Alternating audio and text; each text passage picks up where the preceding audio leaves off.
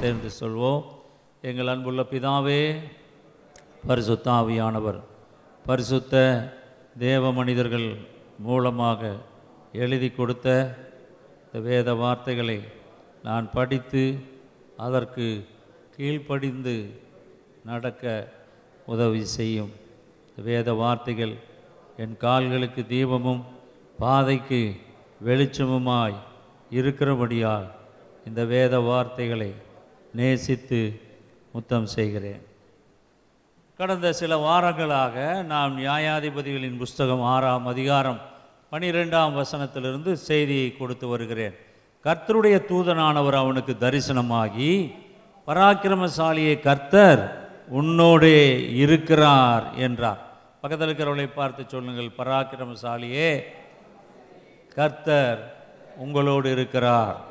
உங்களுக்காக யாவையும் செய்து முடிக்கிற தேவனாகிய கர்த்தர் உங்களோடு இருக்கிறார்.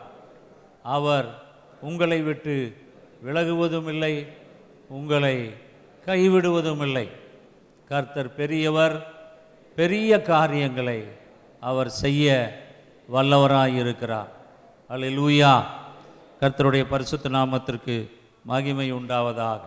ஆக இந்த நாளிலே கிதியோன் ஆண்டவரிடத்திலே அவன் சில அடையாளங்களை கேட்கிறான். ஆண்டவரே எனக்கு சில அடையாளங்களை காண்பியும். நீர் என்னோடு பேசுகிறீர் என்பதை நான் எதை வைத்து புரிந்து கொள்ள முடியும்? ஆகவே எனக்கு அடையாளங்களை காண்பியும் என்று சொன்னபோது கர்த்தர் சில காரியங்களை அவன் சொல்லுகிறான் ஒரு தோலை எடுத்து பனி தோளின் மேல் மாத்திரம் பெய்து பூமியெல்லாம் காய்ந்திருந்தால் அப்பொழுது தேவரீர் சொன்னபடி இஸ்ரவேலை அதனால் ரட்சிப்பீர் என்றான். அதே போல அந்த பனி தோளின் மேல் மாத்திரம் பெய்து பூமியெல்லாம் காய்ந்தது. மறுபடியும் அவன் ஆண்டவரிடத்தில் ஒன்று கேட்கிறான். ஆண்டவரே நான் இன்னும் ஒரு விசை பேசுகிறேன். உமது கோபம் என்மேல் மூளாதிருப்பதாக தோல் மாத்திரம் காய்ந்திருந்து பூமியெல்லாம் பணி பெய்திருக்கும்படியாக கட்டளையிடும் என்றான். அதே போல ஆண்டவர் அவனுடைய வேண்டுதலுக்கு செவி கொடுத்தார். தோல் மாத்திரம் காய்ந்திருந்து பூமியெல்லாம் ஈரமாக இருந்தது அதை பார்த்தவுடனே அவன் கர்த்தரிடத்திலே மன்றாடுகிறான். அவரிடத்துல எனக்கு ஒரு அடையாளத்தை காண்பியும் ஆண்டவரே என்று சொல்லி வேண்டுகிறான். கர்த்தர் அவன் செபத்திற்கு பதில் கொடுத்தார். ஆக என் அன்பான தேவஜனமே இங்கே நாம் ஒன்றை நாம் தெரிந்து கொள்ள வேண்டியது அவசியம். கர்த்தராகி ஆண்டவர் அவருடைய பிள்ளைகளுக்கு மனமிறங்குகிற பதில் கொடுக்கிற தேவனாய் இருக்கிறார். ஒன்று ராஜாக்கள் பதிமூணாம் அதிகாரம் ஒன்றாம் வசனத்திலிருந்து ஆறாம் வசனம் முடிய அங்கே எரபயாம் தூபம் காட்ட பழிபீட தண்டையிலே நிற்கையில் இதோ தேவனுடைய மனுஷன் ஒருவன் கர்த்தருடைய வார்த்தையின்படியே யூதேயாவிலிருந்து பெத்தேலுக்கு வந்து அந்த பழிபீடத்தை நோக்கி பழிபீடமே பழிபீடமே இதோ தாவீதின் வம்சத்திலே யோசியா என்னும் பேருள்ள ஒரு குமாரன் பிறப்பான். அவன் உன்மேல் தூபம் காட்டுகிற மேடைகளின் ஆசாரியர்களை உன்மேல் பலியிடுவான். ஆ மனுஷரின் எலும்புகளும் உன்மேல் சுட்டரிக்கப்படும் என்பதை கர்த்தர் உரைக்கிறார் என்று கர்த்தருடைய வார்த்தையை கூறி அன்றைய தினம் அவன் ஒரு அடையாளத்தையும் சொல்லி இதோ இந்த பலிபீடம் வெடித்து அதன் மேலுள்ள சாம்பல் கொட்டுண்டு போம். கர்த்தர் உரைத்ததற்கு இதுவே அடையாளம் என்றார். பெத்தேலில் இருக்கிற அந்த பலிபீடத்திற்கு எதிராக தேவனுடைய மனுஷன் கூறின வார்த்தையை ராஜாவாக இரவையாம் கேட்டபோது அவனை பிடியுங்கள் என்று தன் கையை பலிபீடத்திலிருந்து நீட்டினான். அவனுக்கு விரோதமாய் நீட்டின கை தன்னிடமாய் முடக்கக்கூடாதபடிக்கு மறத்து போயிற்று. தேவனுடைய மனுஷன் கர்த்தருடைய வார்த்தையால் குறித்திருந்த அடையாளத்தின்படியே பலிபீடம் வெடித்து சாம்பல் பலிபீடத்திலிருந்து கொட்டுன்று போயிற்று. அப்பொழுது ராஜா தேவனுடைய மனுஷனுக்கு பிரதியுத்தரமாக நீ உன் தேவனாய் கர்த்தருடைய சமூகத்தை நோக்கி வேண்டிக் கொண்டு என் கை முன்போல் இருக்கும்படி எனக்காக விண்ணப்பம் பண்ண வேண்டும் என்றான். அப்பொழுது தேவனுடைய மனுஷன் கர்த்தருடைய சமூகத்தை நோக்கி வருந்தி விண்ணப்பம் செய்தான். ராஜாவின் கை முன்னிருந்தபடி சீர்பட்டது. இங்கே நாம் பார்க்குறோம். தேவனுடைய மனுஷன் சொன்ன வார்த்தையின்படியாக அந்த பலிபீடம் வெடித்து அதிலிருந்து சாம்பல் கொட்டிற்று. கர்த்தர் பேசினார் என்பதற்கு இதுவே அடையாளம். தேவனாய் கர்த்தர் தேவ மனிதர்களுடைய ஜெபத்தை கேட்கிற தேவனாகிய கர்த்தர் ஆண்டவராகிய கர்த்தர் நம்முடைய ஜெபங்களை புறம்பே தள்ளாதவர். அதனால தான் நாம் ஜெபிக்கிறோம். இன்னைக்கு காலையில் கூட இப்போது கொரோனா உலகம் முழுவதும் நீங்கள் உங்களுடைய தனிப்பட்ட ஜெபங்களிலும் குடும்ப ஜெபங்களிலும் இந்த கொரோனா ஒழியும்படியாக ஒவ்வொரு நாளும் நீங்கள் ஒரு சில நிமிடங்கள் செபிக்க வேண்டும். நாம் செபிக்கும் பொழுது கர்த்தராகி ஆண்டவர் அதற்கு பதில் கொடுக்கிற தேவனாய் இருக்கிறார். அலைலூயா அலைலூயா அலெலூயா கர்த்தராகி ஆண்டவர் நம்முடைய ஜெபங்களுக்கு அவர் பதில் கொடுக்கிற தேவனாய் இருக்கிறார் தொண்ணூத்தொன்னாம் சங்கீதம் பதினைந்தாவது வசனம். அவன் என்னை நோக்கி கூப்பிடுவான். நான் அவனுக்கு மறு உத்தரவு அருளி செய்வேன். ஆபத்தில் நானே அவனோடு இருந்து அவனை தப்புவித்து அவனை கனப்படுத்துவேன். அல்லேலூயா. இங்கே நம்ம பார்க்குறோம் சங்கீத தொண்ணூத்தொன்னில் அவன் என்னை நோக்கி கூப்பிடுவான். நான் அவனுக்கு மறு உத்தரவு அருளி செய்வேன். ஆபத்தில் நானே அவனோடு இருந்து அவனை தப்புவித்து அவனை கனப்படுத்துவேன். அல்லேலூயா. ஆக ஆண்டவராகிய கர்த்தரை நோக்கி நாம் கூப்பிடும் பொழுது அவர் நமக்கு மறு உத்தரவு அருளச் செய்கிற தேவனாய் இருக்கிறார் அல்லேலூயா. அல்லேலூயா. ஆக என் தேவனாகிய கர்த்தர் அவர் நம்முடைய ஜெபங்களை கேட்கிற தேவனாகிய கர்த்தர் மட்டுமல்ல அதற்கு பதில் கொடுக்கிற தேவனாகவும் இருக்கிறார். அமேன் அல்லேலூயா ஏசாயா ஐம்பத்தெட்டாம் அதிகாரம் எட்டாம் வசனத்திலிருந்து பதினான்காம் வசனம் முடிய படியுங்கள். ஏசாயா ஐம்பத்தி எட்டு எட்டிலிருந்து பதினாலு. அப்பொழுது விடியற்கால வெளுப்பை போல உன் வெளிச்சம் எழும்பி உன் சுகவாழ்வு சீக்கிரத்தில் துளிர்த்து உன் நீதி உனக்கு முன்னாலே செல்லும். கர்த்தருடைய மகிமை உன்னை பின்னாலே காக்கும். அப்பொழுது நீ கூப்பிடுவாய். கர்த்தர் மறு உத்தரவு கொடுப்பார். நீ சத்தமிடுவாய். இதோ நான் இருக்கிறேன் என்று சொல்லுவார். நுகத்தடியையும் விரல் நீட்டுதலையும் நிவச்சொல்லையும் நீ உன் நடுவிலிருந்து அகற்றி பசியுள்ளவனிடத்தில் உன் ஆத்துமாவை சாய்த்து சிறுமைப்பட்ட ஆத்துமாவை திருப்தியாக்கினால் அப்பொழுது இருளில் உன் வெளிச்சம் உதித்து உன் அந்தகாரம் மத்தியானத்தைப் போலாகும். கர்த்தர் நித்தமும் உன்னை நடத்தி மகாவறட்சியான காலங்களில் உன் ஆத்துமாவை திருப்தியாக்கி உன் எலும்புகளை நினமுள்ளதாக்குவார். நீ நீர் பாய்ச்சலான தோட்டத்தைப் போலவும் வற்றாத நீரூற்றைப் போலவும் இருப்பாய். உன்னிடத்திலிருந்து தோன்றினவர்கள் பூர்வம் முதல் பாலாய் கிடந்த ஸ்தலங்களை கட்டுவார்கள். தலைமுறை தலைமுறையாக இருக்கும் அஸ்திபாரங்கள் மேல் நீ கட்டுவாய். திறப்பானதை அடைக்கிறவன் என்றும் குடியிருக்கும்படி பாதைகளை திருத்துகிறவன் என்றும் நீ பெயர் பெறுவாய். என் பரிசுத்த நாளாகிய ஓய்வு நாளில் உனக்கு இஷ்டமானதை செய்யாதபடி உன் காலை விளக்கி உன் வழிகளின்படி நடவாமலும் உனக்கு இஷ்டமானதை செய்யாமலும் உன் சொந்த பேச்சை பேசாமலும் இருந்து ஓய்வு நாளை மனமகிழ்ச்சி நாள் என்றும் கர்த்தருடைய பரிசுத்த நாளை மகிமையுள்ள நாள் என்றும் சொல்லி நீ அதை மகிமையாக எண்ணுவாயானால் அப்பொழுது நீ மன கர்த்தரில் மனமகிழ்ச்சியாயிருப்பாய். பூமியின் உயர்ந்த இடங்களில் உன்னை ஏறி இருக்கும்படி பண்ணி உன் தகப்பனாக யாக்கோபுடைய சுதந்திரத்தால் உன்னை போஷிப்பேன். கர்த்தருடைய வாய் இதை சொல்லிற்று. அலிலுயா அலிலுயா ஆக நீங்கள் கூப்பிடும்போது அவர் உங்கள் விண்ணப்பத்தை கேட்கிற தேவனாய் இருக்கிறார். ஏசாயா அறுபத்தி ஐந்து இருபத்தி மூணாம் இருபத்தி நாலாம் வசனத்தை பாருங்க. அவர்கள் விருதாவாக உழைப்பதில்லை அவர்கள் துன்பம் உண்டாக பிள்ளைகளை பெறுவதும் இல்லை அவர்களும் அவர்களோடே கூட அவர்கள் சந்தானமும் கர்த்தராலே ஆசீர்வதிக்கப்பட்ட சந்ததியாய் இருப்பார்கள். அப்பொழுது அவர்கள் கூப்பிடுவதற்கு முன்னே நான் மறு உத்தரவு கொடுப்பேன். அவர்கள் பேசும்போதே ஆ இந்த வசனத்தை எல்லாரும் படிங்க பார்க்கலாம். அப்பொழுது அவர்கள் கூப்பிடுகிறதற்கு முன்னே நான் மறு உத்தரவு கொடுப்பேன்.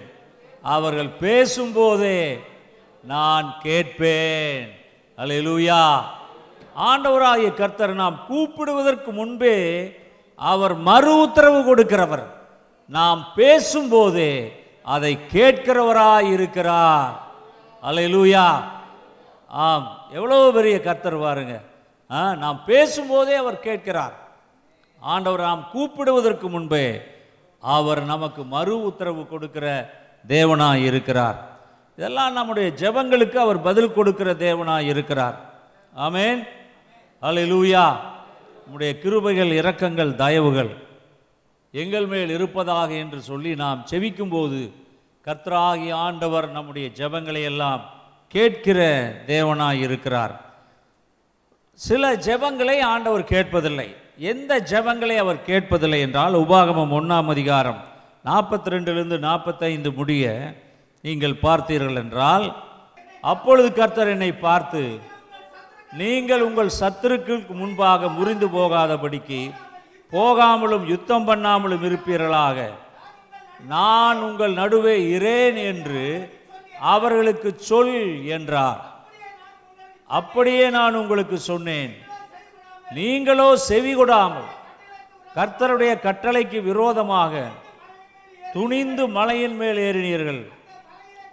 அந்த மலையிலே குடியிருந்த எமோரியர் உங்களை எதிர்க்கும்படி புறப்பட்டு வந்து தேனீக்கள் துரத்துகிறது போல உங்களை துரத்தி உங்களை சேயீர் தொடங்கி நீங்கள் திரும்பி வந்து கர்த்தருடைய சமூகத்தில் அழுதீர்கள். கர்த்தர் உங்கள் சத்தத்தை கேட்கவில்லை. உங்களுக்கு செவி கொடுக்கவும் இல்லை. ஏனென்றால் கர்த்தருடைய வார்த்தைக்கு செவி கொடுக்காமல் கர்த்தருடைய வார்த்தைக்கு கீழ்ப்படியாமல் அவர்கள் முரட்டாட்டமாய் நடந்தார்கள். அப்பொழுது கர்த்தர் அவர்களுடைய ஜெபங்களுக்கு செவி கொடுக்கவில்லை. அவர் ஜெபங்களுக்கு பதிலளிக்கவில்லை. கர்த்தருடைய வார்த்தைக்கு விரோதமாய் யார் நடக்கிறார்களோ அவர்களுடைய ஜெபங்களுக்கு அவர் செவி கொடுப்பதில்லை. அல்ல லூயா சும்மா நம்ம கர்த்தருடைய வார்த்தைக்கு கீழ்ப்படியாம சபையில் நாம் ஏதாவது ஒன்று சொன்னால் அதையும் கீழ்ப்படுகிறதில்லை சில பேருக்கு பார்த்தீங்கன்னா அந்த கீழ்ப்படுகிற ஒரு மனநிலையிலே எதிர்த்து நிற்கிற ஒரு குணம் அது அவர்களுக்கு ஆசீர்வாதமாக இருக்காது. தேவ மனுஷன் சொல்லுகிற வார்த்தைகளுக்கு கீழ்ப்படுகிறதா மனிதர்களாக இருக்க வேண்டும். மோசே சொன்ன வார்த்தைகளுக்கு இஸ்ரவேல் ஜனங்கள் கீழ்ப்படியவில்லை. ஆகவே அவர்கள் அங்கே அவர்களுடைய எதிரியாக எமோரியராலே விரட்டப்பட்டார்கள். ஒன்று சாம்வேல் பதினாலாம் அதிகாரம். முப்பத்தி ஆறு முப்பத்தி ஏழாம் வசனத்தில் அதற்கு பின்பு சவுல் நாம் இந்த ராத்திரியிலே பெலிஸ்தரை தொடர்ந்து போய் விடியற்கால வெளிச்சமாகும் மட்டும் அவர்களை கொள்ளையிட்டு அவர்களில் ஒருவரையும் மீதியாக வைக்காதிருப்போமாக என்றான். அதற்கு அவர்கள் உம்முடைய கண்களுக்கு நலமானபடி எல்லாம் செய்யும் என்றார்கள். ஆசாரியனோ நாம் இங்கே தேவ சந்நிதியிலே சேர கடவோம் என்றார் அப்படியே பிலிஸ்தரை தொடர்ந்து போகலாமா? அவர்களை இஸ்ரவேலின் கையில் ஒப்பு கொடுப்பீரா என்று சவுல் தேவனிடத்தில் விசாரித்தான். அவர் அந்த நாளிலே அவனுக்கு மறு உத்தரவு தருளவில்லை சவுல் தேவனுடைய சமூகத்தில் விசாரிக்கிறான் ஆண்டவரே இந்த பெலிசரை தொடர்ந்து போகலாமா? அவர்களோடு நான் சண்டை போடலாமா? என்று சொல்லி யுத்தம் பண்ணலாமா? என்று கேட்டபொழுது கர்த்தர் அவனுக்கு மறு உத்தரவு அருளச் செய்யவில்லை. என் அன்பான தேவ ஜனமே சில நேரங்களிலே நம்முடைய ஜெபங்களுக்கு மறு உத்தரவு கர்த்தர் அருளுவதில்லை. நாம் யோசித்து பார்க்க வேண்டும். ஏன் கர்த்தர் என்னோடு பேசவில்லை? கர்த்தர் எனக்கு ஏன் மறு உத்தரவு கொடுக்கவில்லை? கர்த்தர் எனக்கு ஏன் பதிலளிக்கவில்லை? என்று நானும் நீங்களும் யோசித்து பார்க்க வேண்டும். தேவ சமூகத்தில் நம்மை நாமே ஆராய்ந்து பார்க்க வேண்டும். தேவனே அங்கே சங்கீதக்காரன் சொல்லுகிறான் தேவனே என்னை ஆராய்ந்து பாரும். என்னை அறிந்து கொள்ளும் வேதனை உண்டாக்கும் வழி என்னிடத்தில் உண்டோ என்று என்னை அறிந்து என்னை சோதித்து நித்திய வழியிலே என்னை நடத்தும்.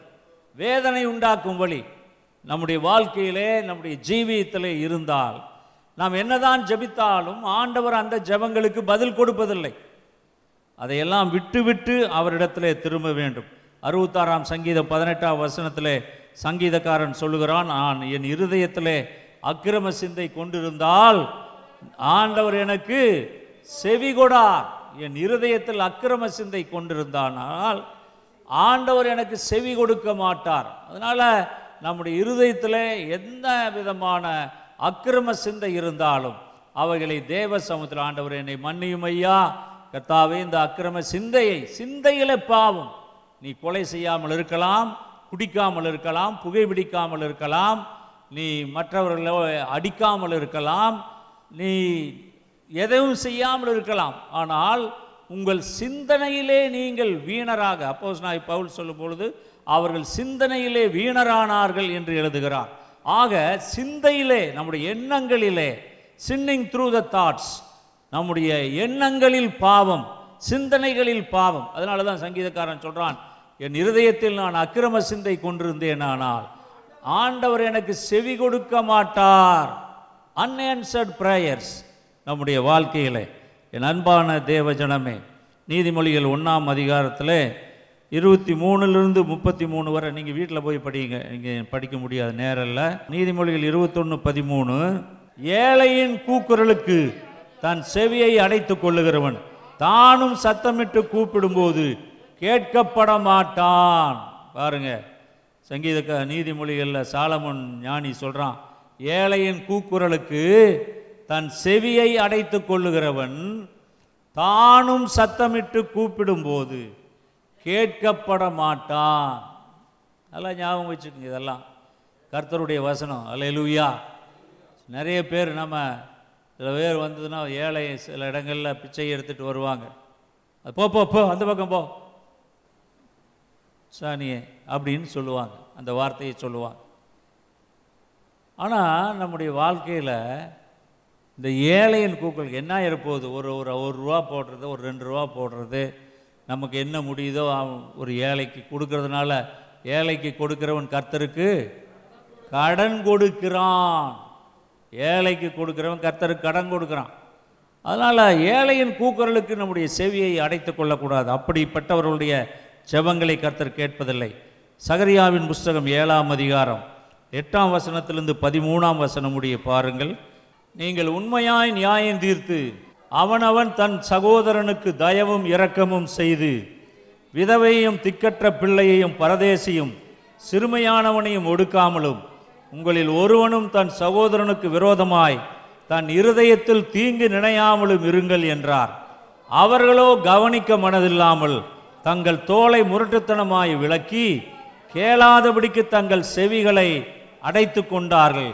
வேதத்தையும் சேனைகளின் கர்த்தர் தம்முடைய ஆவியின் மூலமாய் முந்தின தீர்க்கதரிசிகளை கொண்டு சொல்லி அனுப்பின வார்த்தைகளையும் கேளாதபடிக்கு தங்கள் இருதயத்தை வைரமாக்கினார்கள். ஆகையால் மகா கடுங்கோபம் சேனைகளின் கர்த்தரிடத்திலிருந்து உண்டாயிற்று. ஆதலால் நான் கூப்பிட்ட போது அவர்கள் எப்படி கேளாமல் போனார்களோ அப்படியே அவர்கள் கூப்பிட்ட போது நானும் கேளாமல் இருந்தேன் என்று சேனைகளின் கர்த்தர் சொல்லுகிறார். எப்படிங்க? இந்த வசனத்தை நம்ம எல்லாரும் சொல்லுவோமே. எல்லாரும் படியுங்களே பார்க்கலாம். அதனால் நான் கூப்பிட்ட போது கேளாமல் போனார்களோ அப்படியே அவர்கள் கூப்பிட்ட போது நானும் கேளாமல் இருந்தேன் என்று சேனைகளின் கர்த்தர் சொல்லுகிறார். அல்ல லூயா ஆண்டவர் கூப்பிட்ட போது எப்படி அவர்கள் கேளாமல் இருந்தார்களோ ஆண்டவர் கூப்பிடுறாரு. அதுக்கு செவி கொடுக்கல பணிந்து போகல கர்த்தருடைய கட்டளையின்படி செய்யல. கர்த்தர் கூப்பிட்ட போது அவர்கள் செவிகளை அடைத்து கொண்டார் அதனால் அவர்கள் இஸ்ரவேல் ஜனங்கள் கூப்பிட்ட போது கர்த்தரும் தன் செவியை அடைத்து கொண்டார். நல்லா ஞாபகம் வச்சுக்கொள்ளுங்க. நாம் எப்படி எதை விதைக்கிறோமோ அதைத்தான் நாம் அறுப்போம். அல்லேலூயா கர்த்தருடைய வார்த்தைக்கு நம் செவிகளை திறந்து கொடுத்து ஆண்டவரே நீர் பேசும். இதோ அடியேன் கேட்கிறேன். என்ன பாவம்? ஆண்டவருக்கு விரோதமான காரியம் இருந்தாலும் அதை நாம் அறிக்கை செய்யும் பொழுது கர்த்தராகிய ஆண்டவர் அங்கே அற்புதங்களை செய்கிறார். இங்கே நம்ம பார்க்கும்போது கிதியனுடைய ஜெபத்தை கர்த்தர் கேட்டார். அவர் சுவாமி சொன்னது கேட்டதெல்லாம் அந்த தோலில் பனி பெய்யணும். நீ பூமியெல்லாம் காஞ்சிருக்கும். சரிப்பா அதே எப்படி செய்தார்? மறுபடியும் செஞ்சா சொன்னார் கிதியோன் சொன்னா அந்த தோல் மாத்திரம் காய்ந்திருக்கும்படியாக பூமியெல்லாம் பணி இருக்கும்படியாக எனக்கு ஒரு அற்புதத்தை செய்து அதையும் ஆண்டவர் கேட்டார். அதே போல் பூமியெல்லாம் பனி பெய்திருந்தது. அந்த தோல் காய்ந்திருந்தது. கர்த்தர் கிதியோனின் ஜெபத்தை கேட்டார். இன்றைக்கும் இந்த காலை வேளையில் என் அன்பான தேவ ஜனமே உங்கள் ஜெபத்தையும் கர்த்தர் கேட்கிற தேவனாய் இருக்கிறார் அல்லேலூயா. அக்கிரம சிந்தை நமக்குள்ளா இருக்கக்கூடாது. அந்த அக்கிரம சிந்தை இருக்கவே கூடாது. சில பேருக்கு இந்த கடினமாக சொல்லும்போது நான் சர்ச்சுக்கு வரமாட்டேன்பாங்க. யாருக்கு நஷ்டம்? சர்ச்சுக்கு வரலைன்னா யாருக்கு நஷ்டம்? சொல்லுங்கள் வாய் திறந்து. நல்லா சொல்லுங்க. நான் சர்ச்சுக்கு வரமாட்டேன் நான் இனிமேல். யாருக்கு நஷ்டம்? வராதவங்களுக்கு தான் நஷ்டம். எங்களுக்கு ஒரு நஷ்டம் இல்லை. நாங்கள் எங்கள் வேலையை நாங்கள் எந்த விதமான பார்க்க எனக்கு இவங்க வேணும் இவங்க வேண்டாதவங்க இவங்க சொந்தக்காரர் இவங்க சொந்தக்காரர் அதெல்லாம் ஒன்றும் கிடையாது. எனக்கு நீங்கள் எல்லாமே சொந்தக்காரர் தான். நீங்கள் எல்லாமே எனக்கு வேண்டியது தான். எனக்கு வேண்டாதவங்கன்னு ஒருத்தர் கூட கிடையாது. எல்லாமே எனக்கு வேண்டியவர்கள் தான். எல்லாமே நீங்கள் எல்லாம் எனக்கு சொந்தம்தான் அல்லேலூயா. ஆவிக்குரிய பிள்ளைகள் நீங்கள். ஆவிக்குரிய தகப்பனாக என்பது பேசுகிறேன். ஆமேன். அல்லேலூயா. அதனால் சில நேரத்தில் தகப்பன் தன் பிள்ளையை சிட்சிக்கிறது போல அவனுக்கு புத்தி சொல்கிறோம் அதை நீங்கள் கேட்கணும். தன் செவியை அடைத்து கொள்ளக்கூடாது. நீங்கள் அப்படி உங்கள் செவியை அடைத்து கொண்டால் கர்த்தரும் உங்கள் செபத்திற்கு உங்கள் கூக்குரலுக்கு அவர் செவியை அடைத்துக் கொள்வார். ஜாக்கிரதையாய் கர்த்தருடைய சமூகத்தில் நாம் கீழ்ப்படுகிற மக்களாக இருக்க வேண்டும். அமேன் கர்த்தர் கிதியோனின் ஜெபத்தை கேட்டார். இந்த கிதியோனுக்கு இப்போ ஏழாம் அதிகாரம் நியாயாதிபதிகள் ஏழு ஒன்றிலிருந்து ஏழு முடிய நம்ம அங்கே பார்க்குறோம் கிதியோனினுடைய மறுபெயர் என்ன தெரியுமா? எருபாகால். எருபாகால் என்றால் நீங்கள் அந்த ஏழாம் அதிகாரம் ஒன்றாம் வசனத்தில் அப்பொழுது கிதியோனாகிய எருபாகாலம் இவனுக்கு கிதியோனுக்கு இன்னொரு பேர். என்ன பேர்? எருபாகால். எருபாகால்னா என்ன அர்த்தம்னா வழக்காடட்டும் பாகால் தன்னை காத்து கொள்ளட்டும். அந்த பாகால்னா காளைன்னு அர்த்தம். ஆக கிதியோன் காளையோடு போராடுகிறவன். ஜல்லிக்கட்டு காளை வீரன். ஜல்லிக்கட்டு வீரனை யார் அது? கிதியோன். அதான் அவன் பேர் எருபாகால். அவன் காளையோடு போராடுகிறவன். காளை பாகாலுடைய சின்னங்களில் ஒன்று. ஆக அந்த காளையோடு போராடுகிறவன் அதனால தான் அவனுக்கு இது அவனுக்கு இன்னொரு பெயர். அவனுக்கு என்ன? எருபாகால் சரி இப்போ அதை படிங்க பார்க்கலாம். ஆரோத் என்னும் நீரூற்றின் கிட்ட பாளையம் இறங்கினார்கள். மீதியானையரின் பாளையம் அவனுக்கு வடக்கே மோரே மேட்டுக்கு பின்னாலே பள்ளத்தாக்கிலே இருந்தது.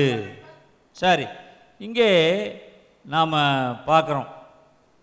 நியாயபதிகள் ஏழு ஒன்றில் கிதியோனும் அவனோடு இருந்தவர்களும் ஆரோத் என்னும் நீரூற்றண்டைக்கு போனார்கள். ஆரோத் என்றால் தடுமாற்றம் அல்லது அசைவாடுதல் என்று அர்த்தம். ஆரோத்துங்கிற ஒரு நீரூற்று இருக்கிற இடத்துக்கு போனாங்க. மீதியானியர்கள் எல்லாம் என்ன செய்தார்களாம்? மோரே என்ற பள்ளத்தாக்குக்கு போனார்கள். மோரே என்றால் முன்மாறி அல்லது ஆசிரியர் என்று அர்த்தம். மோரே. இதில் இன்றைக்கி ஒரு ஒரு ஒரு காரியத்தை கவனிக்கணும். கிதியோனும் இஸ்ரவேல் ஜனங்கள் எல்லாம் மலையிலே இருந்தார்கள். ஆனால் மீதியானியர் பெலிஸ்தியர் இவர்கள் எல்லாம் என்ன செய்தாங்களா? இஸ்ரவேல் ஜனங்களுக்கு விரோதமாக வந்தவர்கள் பள்ளத்தாக்கிலே இருந்தார்கள். பள்ளத்தாக்கிலே. ஆனால் இஸ்ரவேல் ஜனங்கள் எங்கே இருந்தாங்க? மலை மேல் இருந்தாங்க. அதுவும் எந்த இடத்துல இருந்தாங்க? நீரூற்றண்டை இருந்தாங்க. ஏன்னா இவங்களுக்கு மீதியானியர் வந்து அப்படிப்பட்ட இடத்துல இல்லை. மீதியானியர் இஸ்ரவேலை வெற்றி கொள்ள வேண்டுமானால் மலை மேல் ஏற வேண்டும். ஏறுவது சுலபமா இறங்குவது சுலபமா? இறங்குவது சுலபம். அதனால் ஞானமா கிதியோன் அவன் மலை மேலே அவன் தன்னுடைய மக்களை அங்கே வரச் செய்தான் அதுவும் நீரூற்றண்டை. ஜனங்களுக்கு தாகம் எடுத்தால் உடனடியாக தண்ணீர் குடிக்கும்படியான இடத்திலே அவன் தன் மக்களை நிறுத்தியிருந்தான். ஞானமான ஒரு காரியம். ஆனால் மீதியானியரோ மலைக்கு கீழே அடிவாரத்திலே பள்ளத்தாக்கிலே அவர்கள் முகாமிட்டிருந்தார்கள். என் அன்பான தேவ ஜனமே இன்றைக்குமாய் கூட இந்த காலை வேலையிலுமாய் கூட நாம் எதை செய்தாலும் ஞானமாய் செய்ய வேண்டும். இந்த கிதியோன் ஞானமாய் அவன் மலை உச்சியிலே இருந்தான். நீங்களும் நானும் கண்மலையின் மேலே இருக்கும் பொழுது நாம் கவலைப்பட வேண்டியதே இல்லை. அல்லேலூயா அந்த நீரூற்று பரிசுத்த ஆவியானவரை குறிக்கிறது. பரிசுத்த ஆவியின் அபிஷேகத்தை குறிக்கிறது. அந்த கண்மலை கண்மலையின் மேல் வைக்கப்பட்டவன் கண்மலையின் மேல் கட்டப்பட்ட வீடு அது நிலைத்து நிற்கும். அல்லேலூயா. இன்றைக்கும் இந்த காலை வேளையிலே என் அன்பான தேவ ஜனமே கண்மலையாகிய இயேசு கிறிஸ்துவின் மேலே உங்களுடைய வாழ்க்கை கட்டப்பட வேண்டும். உங்களுடைய ஜீவியம் கட்டப்பட வேண்டும். உங்களுடைய எதிர்காலம் கட்டப்பட வேண்டும். உங்களுடைய குடும்பம் கட்டப்பட வேண்டும். உங்களுடைய வாழ்க்கை கட்டப்பட வேண்டும். கண்மலையாகிய இயேசு கிறிஸ்து அவரே உங்களுக்கு போதுமானவராக இருப்பார் அவரே நமக்கு கண்மலையும் நமது கோட்டையும் நமது அடைக்கலமும் நமது அரணுமாய் இருக்கிறவர். அவர் இந்த காலை வேளையிலே உங்களுடைய வாழ்க்கையை கண்மலையாகிய இயேசு கிறிஸ்துவின் மேலே நீங்கள் கட்டுங்கள். அல்லேலூயா. அந்த நீரூற்று உங்களுக்கு போதுமானதாக இருக்கும். சாப்பிட எதுக்கு இருக்கிறதோ இல்லையோ ஆனால் அந்த நீரூற்று பரிசுத்த ஆவியானவருடைய அபிஷேகம் உங்களை வழிநடத்துகிறதா இருக்கும். பரிசுத்த ஆவியானுடைய அபிஷேகம் உங்களுக்கு போதுமானதா இருக்கும். பரிசுத்த ஆவியானுடைய அபிஷேகம் உங்களை பாதுகாத்துக் கொள்ளும். கண்மலையில் மேல் கட்டுகிறவன் புத்தியுள்ளவன். அல்லேலூயா. இந்த கிதியோன் எங்க இருந்தானா? மலையின் மேல் இருந்தான். அல்லேலூயா. ஒரு சின்ன சின்னதான் அதை நீங்கள் படிக்கும்போது சாதாரணமாக படிச்சுட்டு போகலாம் ஆனால் அதை படிக்கும்போது ஆவியானவர் அதிலிருந்து ஒரு வார்த்தையை அதிலிருந்து ஒரு செய்தியை கொடுக்கிறார். ஆக என் அன்பான தேவ ஜனமே இன்றைக்கும் இந்த காலை வேளையிலே கிதியோன் அவனுடைய செபத்தை கர்த்தர் கேட்டார். அவன் கர்த்தருக்கு பயந்து அவன் கர்த்தரை நோக்கி கூப்பிடும்போது கர்த்தர் அவன் ஜெபத்தை கேட்டார். அதே சமயத்தில் அவன் அக்கிரம சிந்தை கொண்டிருக்கிறவனுடைய ஜெபத்தை கர்த்தர் கேட்பதில்லை. இந்த காலை வேளையிலே கிதியோனைப் போல கர்த்தருடைய வார்த்தையை கேட்டு அதற்கு கீழ்ப்படிந்து நடக்கிற மக்களாக நாம் மாறும்போது கண்மலையின் மேலே நம்முடைய வாழ்க்கையை கட்டும் பொழுது கண்மலையாகிய கிறிஸ்துவினர் மேலே நம்முடைய ஜீவியம் கட்டப்படுமானால் அது எப்பொழுதும் ஆசீர்வதிக்கப்பட்டிருக்கும். அல்லேலூயா. என்னுடைய தொடர்ச்சியை நாம் அடுத்த வாரம் காணலாம். கண்களை மூடி நாம் செவிப்போம் எங்கள் பரிசுத்தமுள்ள பிதாவே உண்மை நன்றியோடு துதிக்கிறோம். உம்மை ஸ்தோத்தரிக்கிறோம் வாழ்த்துகிறோம் வணங்குகிறோம். உடைய நாமத்தை உயர்த்துகிறோம் அப்பா. ஆண்டவராய் கர்த்தாவே நீர் எங்கள் நாங்கள் கூப்பிடும் போதே ஆண்டவரே நாங்கள் கூப்பிடுவதற்கு முன்பாகவே எங்கள் செபத்திற்கு பதில் கொடுக்கிறவர் எங்கள் சத்தத்துக்கு செவி கொடுக்கிறவர் நீர் ஆண்டவரே. இந்த காலை வேலையிலுமாய் கூட இங்கு இருக்கிற ஒவ்வொரு மகனையும் மகளையும் ஆண்டவரே முதல் மாடியிலும் ஆண்டவரே இரண்டாவது மாடியிலும் கீழேயும் இந்த வசனங்களை கேட்ட ஒவ்வொரு மகன் மேலும் மகள் மேலும் கர்த்தரா இயேசு கிறிஸ்துவின் ரத்தத்தை ஊற்றுகிறோமாண்டவரே ஜீவனுள்ள தேவனாகிய கர்த்தர் உம்முடைய பிள்ளைகளை நீர் பாதுகாத்துக் கொள்வீராக. லூயா இந்த கொள்ளை நோய் கொரோனா என்கிற இந்த பிசாசு ஆண்டவரே உம்முடைய பிள்ளைகளை தொடாதபடிக்கு உம்முடைய பிள்ளைகளை சுற்றிலும் நீர் வேலியடைத்து காத்துக் கொள்வீராக. உம்முடைய தேவ தூதர்களை வைத்து பாதுகாத்துக் கொள்வீராக. உம்முடைய பிள்ளைகள் ஒவ்வொருவருக்கும் நல்ல சுகத்தை பலத்தை நீண்ட ஆயுசை நீர் தரும்படியாக நாங்கள் செபிக்கிறோம். உம்முடைய பிள்ளைகளுக்கு விரோதமாய் உருவாக்கப்படுகிற எந்த காரியமும் வாய்க்காதே போவதாக. உம்முடைய பிள்ளைகளுக்கு விரோதமாய் ஒரு வழியாய் வருகிறவன் ஏழு வழியாய் ஓடி போவானாக. உம்முடைய பிள்ளைகளை சுற்றிலும் ஆண்டவராக இயேசு கிறிஸ்துவனுடைய ரத்தம் ஆண்டவரே ஒரு கேடகமாக பாதுகாப்பாக இருந்து அவர்களை பாதுகாத்து வழிநடத்துவீராக. அவர்களை ஆசீர்வதிப்பீராக. எங்களை ஒவ்வொருவரும் எங்களில் ஒவ்வொருவரும் உம்முடைய பிள்ளைகளாக என்றைக்கும் கண்மலையின் மேல் கட்டப்பட்ட வாழ்க்கையாக கிறிஸ்துவின் மேல் கட்டப்பட்ட வாழ்க்கையாக இருக்கும்படியாக செபிக்கிறோம் நீர் அப்படியே செய்கிறதற்காக நன்றி செலுத்துகிறோம் அப்பா. இந்த வாரம் முழுவதும் இந்த மாதம் முழுவதும் வருஷம் முழுவதும் கர்த்தராகிய ஆண்டவர் தாமே எங்களை பாதுகாத்து கொள்ளும் எங்களை வழிநடத்தும் எங்கள் சபை மக்கள் ஒவ்வொருவர் மேலும் உம்முடைய கிருபை இறங்குவதாக உம்முடைய இரக்கம் இறங்குவதாக உம்முடைய தயவு இறங்குவதாக நீரே ஒவ்வொருவரையும் ஆசீர்வதிப்பீராக. ஆண்டவர்களுடைய அவருடைய வியாதிகள் கஷ்டங்கள் கடன் தொல்லைகள் பண தேவைகள் எல்லாவற்றையும் நீர் சந்திக்கும்படியாக செபிக்கிறோம். உம்முடைய பிள்ளைகளை நீர் பாதுகாத்து அவர்கள் தேவைகளை எல்லாம் சந்திப்பீராக. அவர்கள் எதிர்பாராத அற்புதங்களை நீர் செய்வீராக. எதிர்பாராத நேரத்தில் எதிர்பாராத அற்புதங்களை உம்முடைய பிள்ளைகள் வாழ்க்கையிலே நீர் செய்கிறதற்காக நன்றி செலுத்துகிறோம். உம்முடைய பிள்ளைகளை சுற்றிலும் எப்பொழுதும் உம்முடைய தேவ தூதர்கள் இருக்கும்படியாக செபிக்கிறோம். உம்முடைய ரத்தம் சிலுவையின் ரத்தம் அவர்களை பாதுகாத்து கொள்ளும்படியாக செபிக்கிறோம். உடைய பிள்ளைகளை நீர் ஆசீர்வதிப்பீராக. ஒவ்வொருவருக்கும் நல்ல சுகம்பெல நீண்ட ஆயுசை உமக்கே மகிமையை செலுத்துகிறோம். கிறிஸ்து இயேசுவின் நாமத்தில் வேண்டிக் கொள்ளுகிறோம். நல்ல பிதாவே ஆமேன். ஆமேன்